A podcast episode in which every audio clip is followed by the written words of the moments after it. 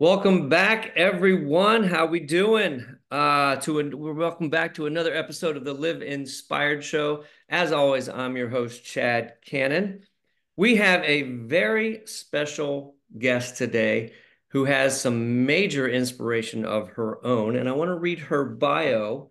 Um, Yvette Salva. Yvette Salva is the mother of two who lives in central New Jersey. She owns a personal training studio for women and is also a certified life coach. She's passionate about serving others, especially when it comes to addiction. She chooses to take her personal mess and make it the message. Her passion is all about helping women get unstuck. It's all about mindset reset. Welcome, Yvette. Appreciate Thank you. Thank you. I love it. Yeah, mindset reset, baby. Let's go.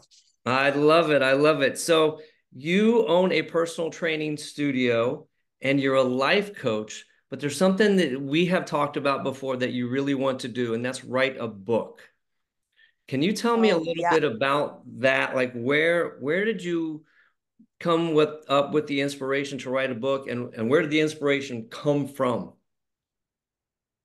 So Chad, like I guess all my life, I've, I mean, we all have books inside of us, right? We've all gone through stories. And I guess my story, like, as I have some, some time in sobriety now. And I think as I, as I was getting sober, um, I have 20 years sober, right about the 10 year mark, I thought my life, if it was in print, could help somebody else who might feel alone, stuck, and suffering. Because I was stuck for a long time and I was stuck in silence. Mm. And I had a triple threat. I had booze, blow, and pancakes. So drugs, alcohol, and food were my three addictions. And I just felt like there was no way out. And I think that a lot of people have addictions, especially food for women, and they suffer in silence. Right. And so I wanted to share book to be about. Yeah, that's what I want my book to be about. It's basically the prison in your mind and it could be all three or it could just be one. It could be just the cocaine it could be the pills it could be the drugs it could be the food but that prison that war in your head where this shit's got to change right. i am on that's, that's a crazy story. So if you will take us back to the beginning. How did you get involved in all that? And then all the way through i want to hear the whole story and then how you got out of all that. Okay sure. So um, just like a, a, little bit of my past early growing up. I uh, I was born in Canada, and then I moved to Spain, and I came to America in seventh grade. So there was like a pivotal time in my life. You know, seventh grade. I grew up in boarding schools in Spain with you know with a British accent, speaking Spanish, mm. and then coming to America, I was like in culture shock, like big highways and big cars and um and bigger people and just everything. I was just in total shock. And coming going into seventh grade, I walked into school with my boarding school uniform on. Wow. And I was, oh my God, I don't look like any of these girls. My name is not Cindy. I don't have blonde hair. And like these girls are wearing makeup. And I, I was just like, what is what in the world, Chad Cannon, is going on? So that was like the beginning of my like, I don't fit in and I'm not good enough. And basically that's the story. That's the story that was in my head my whole life from seventh grade until I got sober. And was just basically, I'm a piece of shit. I'm disgusting. I'm ugly. I'm fat.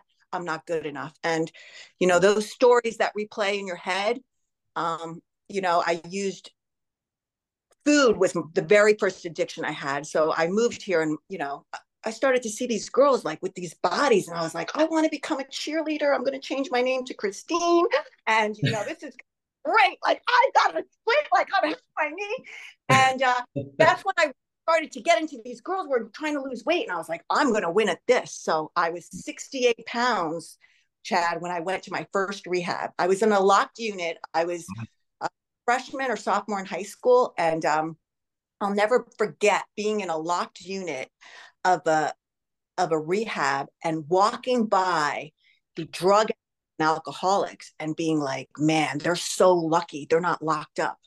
Come to find out later in years, I would go to many rehabs for drugs and alcohol. But I used to think, man, these guys are the lucky ones. They're not locked. because ours was a locked unit. And, you know, as God would have it, I did visit many of those rehabs um, later on in my my drinking career. But uh, so that was my first addiction. And then I couldn't hold on to the anorexia. I was, I got out, I was about 110 pounds. And then, you know, you can only starve yourself for so long.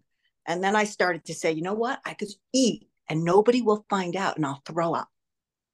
And that was, that went from 14 years old to 44 years old. So that was my real first addiction. And because food is legal and no one knows about it, it's the sneakiest one. Right. Yeah. So that that that's where that went. Then I went to college. I, I started to drink a lot. Now drinking got me into like the in clique. Like I just wanted to fit in. So when I drank, I'm like, wow, did I get better looking? Wow, I can yeah. dance. And you know, I just everything lit up for me with alcohol. And uh, I after college, I was in sales and I would go out to, I was selling yellow pages and I would go out to eat with these landscapers and the roofers and the locksmith. And I'm like, you'll get to AAA locksmith and drinking. And, you know, I was number one sales rep for many years for the yellow pages, but the drinking started to catch up with me. I ended up getting fired. And then I was at the gym one day and this guy, Ivan, I'll never forget it. He says to me, why don't you go to this go-go bar and be a shot girl. And I was like, what's this? What's a go-go bar? And what is what do shot girls do? He's like, oh, they just walk around with little test tubes and you know, drinking shots. And I was like, what a magnificent idea that terrible. and you said, sure. I was like, you know what? If that's so you get yourself back on your feet, you know, you'll go back and use your career and your degree. Okay. Quick cash, quick cash sounded good. So I was in that and I was in that for from like 25 to 30. At 30 years old, I got sober and then my life changed. I got married, I had a baby, I had another baby, I own a business, you know, all the gifts of sobriety, but I had many setbacks. I have probably been to maybe 10, 12 rehabs, you know. So my message is get the fuck back up because as long as there's a breath inside you, there's life and there's hope. I love that. So once you, well, let's go back a little bit. What what is your what was your lowest point? Can you describe where you yeah. were, what that felt like? Oh man. I get emotional because you know I lived in my car. It gets cold, you know, and uh, I just was living in this car, and I was just, I just looked in the mirror, like in the rear view mirror, and I just was like, I gotta do something or I'm gonna die. Mm. You know, cold in your car, but I still had a place to shower. I would go to the gym and shower, and I had a job. And, you know, I didn't think it was that bad, but I knew, Chad, I knew if I didn't stop, I'd die. And that was the point you made a decision to change? It was one of many decisions. I had to recommit to that decision many times with relapses, but I would say that it was the decision to say, you know, I need, I need to, I, I need to be willing to try something else. I was never willing to try it 100% of the way other right. sober telling me to do it. You know, it's not Yvette's Anonymous you know that's that's kind of how like i like to change things around. And so i started to be willing to listen to suggestions and make them more like rules. And uh, that's really what kind of changed my life. That's that's cool. That's cool. So once you finally got sober and and you got your life back together a little bit um, you decided to become a an owner of a personal training studio? Yeah, so the I had um I had had a personal training studio in my home, right? And I was raising my girl and the training studio I started to like hire my clients as trainers. I'm like, you know, get you could do this. You are a great trainer. You love fitness. You would be so awesome at this. So then I had like three or four trainers that were originally my clients that were now training in my basement. So everybody had a key to my house I had a Pilates room upstairs. I had the gym downstairs. And it was like, it was just too much activity. Then I had another baby. And so then I said, you know what? I need to find my own place because it's just, it's too, it was like a train station at my house. So then I, I found a location. And with that, now it's a, it's a private one-on-one training studio for women who, um, who felt like I always felt like the background girl. Like this is a place where you walk in and it's your home. You walk in and this is your house there's no back row, front row. We are all together and it's about like strength and sisterhood. That's awesome. That's awesome. And how long have you had that? I've had that uh it's been about 13 years. 13 wow. years of home and and brick and mortar. That's great. And it's just for women. Um, it's, is that right? It's just women, yeah. And I think the key thing that makes it different than going to a gym is that it's completely private. Yes. So you know, if your wife came to me and we were training and then she's, you know, my trainers are also 40 and up. So these trainers are going through the same thing of my, you know, my typical customer. My typical customer is a woman in her 40s, 50s, and 60s who feels kind of lost, is finally, you know, kids are getting empty nesters, kids are out of the house, they're feeling like maybe it's time for me, or they just got divorced and need to, you know, get on a dating site, or they, they don't even or want to start to work and they don't know what to do, they kind of come to me because I, I always believe that it's the transformation starts physical 1st mm-hmm. showing up for yourself because truly the gym is the gym showed me how to live like to show up for myself to do things i don't feel like doing. And that's what i try and do for women in a real comfortable setting. Right. Okay. So you've you've helped a lot of women transform physically, mm-hmm. which in turn helps mentally over time. And then you became a life coach. Tell us a little bit about that. Yeah. So what happened was uh, during the pandemic, you know, I I was a personal development junkie since like I don't know since since probably my anorexia since I'm 14 because I was always looking for the answer in books. You know, going to Tony Robbins, going. I always had just reading and reading and reading, and then during COVID, when everything shut down and my gym shut down, I was like, you know, this is a great opportunity to learn and actually do this. So I uh, I invested in in a program, and it was a year program, and I basically was my first client because at that point in my life, I was in my like early 50s and I was stuck. I was stuck in a lot of things, relationships, work, friendships, recovery, and a lot of things. I just felt I needed a change. And through life coaching, I made a lot of life changes. And I figure if I can do it through the principles and tools that I learned in this program, maybe I can help someone else do it. Yeah. So you went through a one year uh, certification for life coaching. I went through a one year certification. It's called iPEC. And then um, a mentor of ours that we follow, Todd Durkin, was opening up his life coaching program. And, you know, whatever he's selling, I'm buying because he's just got the juju that I'm looking for. And then I said, you know what? I just like to keep learning. You know, not that any of the tools are that different, but this is more about putting my own personal style in it. Like, I will never say to you, well, are your goals in alignment? Like, that's not how I talk. So I feel like this program lets me be me like this shit's got to stop today, Chad Cannon. What are we going to do? What is in your brain? Let's dump it out and figure out some clarity and a strategy to move forward. That's awesome. That's awesome. And I'm sure you've helped many people overcome that. Um, so let's go back to the book. Okay. Yeah. You and I have talked a lot about about books. Um, yeah. I have written one um, you have uh, gone in on a book with me that we are currently doing. Um, we're not mm-hmm. gonna we're not gonna tell people about it yet, but we are involved in a collaboration yeah. with some other people with that. Um, yeah.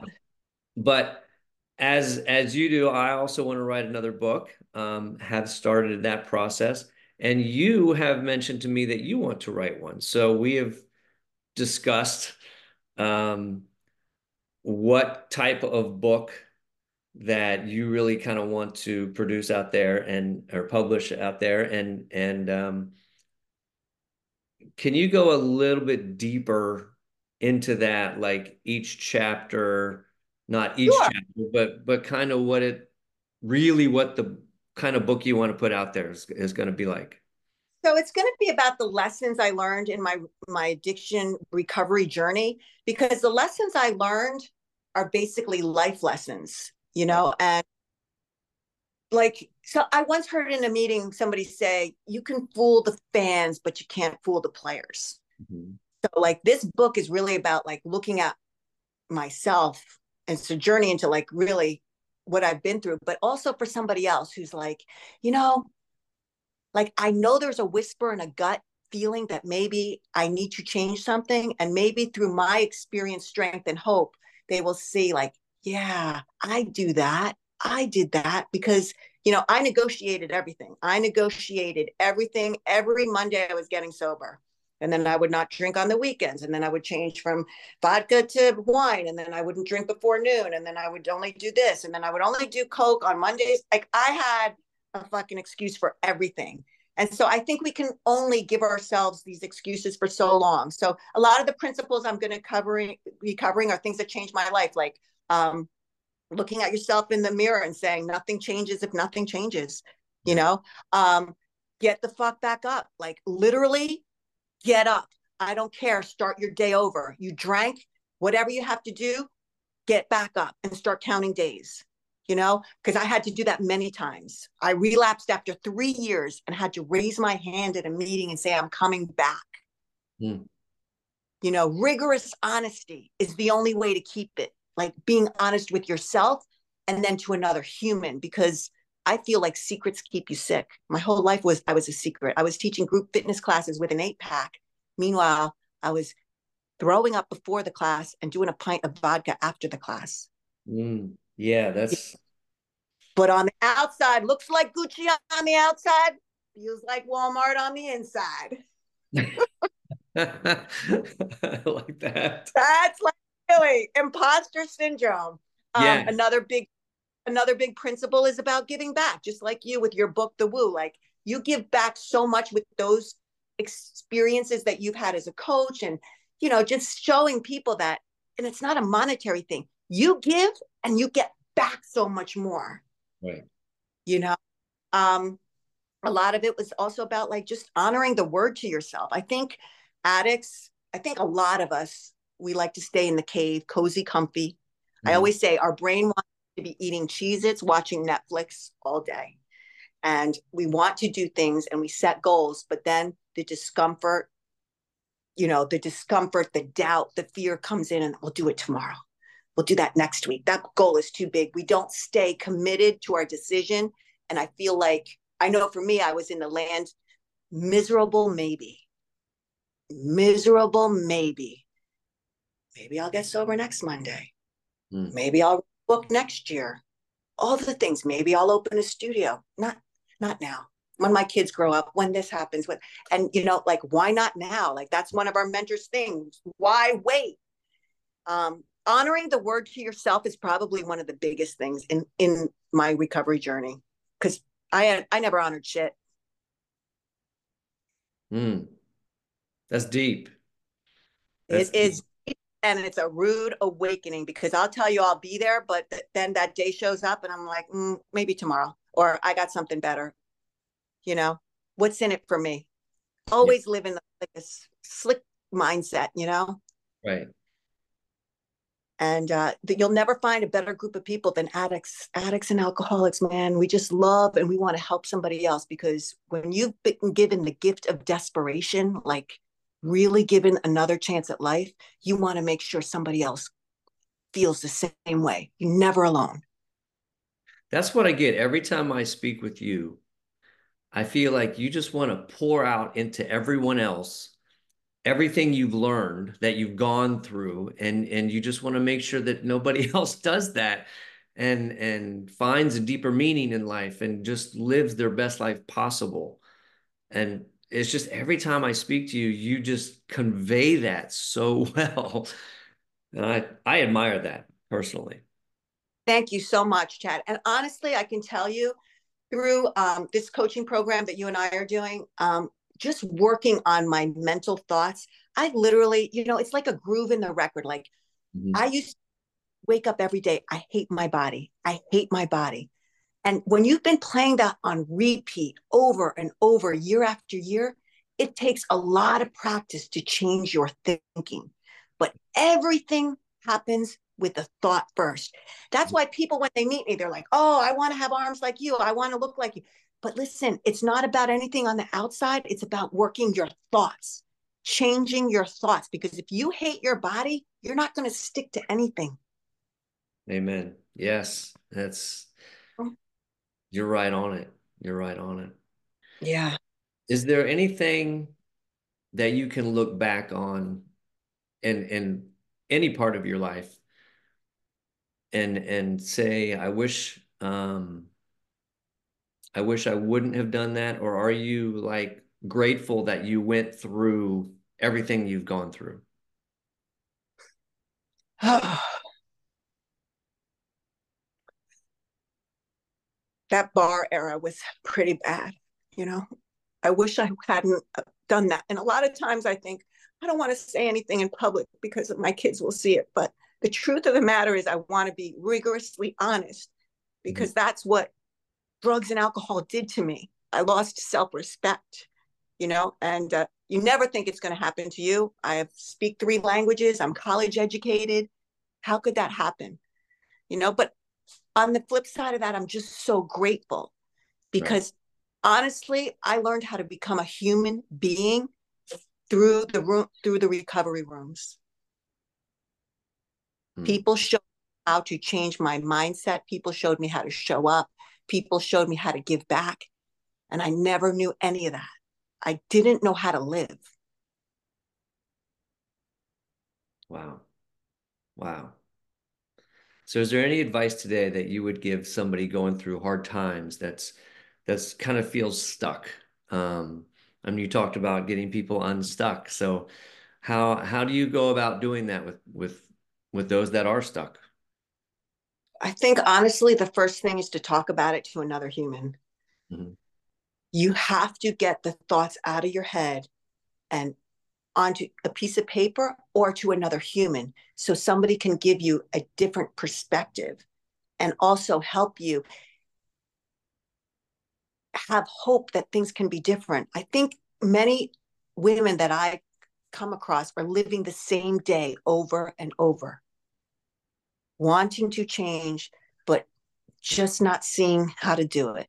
You know, having all good intentions on Monday, plant face, face plant in the nachos and wine every night looking for relief and not knowing how to change it. So I think first is talking to another human because I truly believe secrets keep you sick. And secondly is having accountability. You know, somebody who's been through what you want to go through. Mm-hmm. You know, if, if you know, if I want to, if I want to be a great track runner, I want to go to you because I know you did track or you did sports. You know, if you want to get sober, find somebody who's gotten sober. If you want to, you want to get out of throwing up, find somebody who is also bulimic and doesn't do that because I didn't know anybody who was. And I think a lot of women, especially with bulimia, like you literally putting your head where people shit. It is raw. That's how much you hate yourself. Whoever wants to declare that to the world? Right. So people live in a lot of shame with drugs, alcohol, and food in different ways, you know, track marks, whatever. I didn't I didn't do the needles, but it doesn't matter. It's all the same.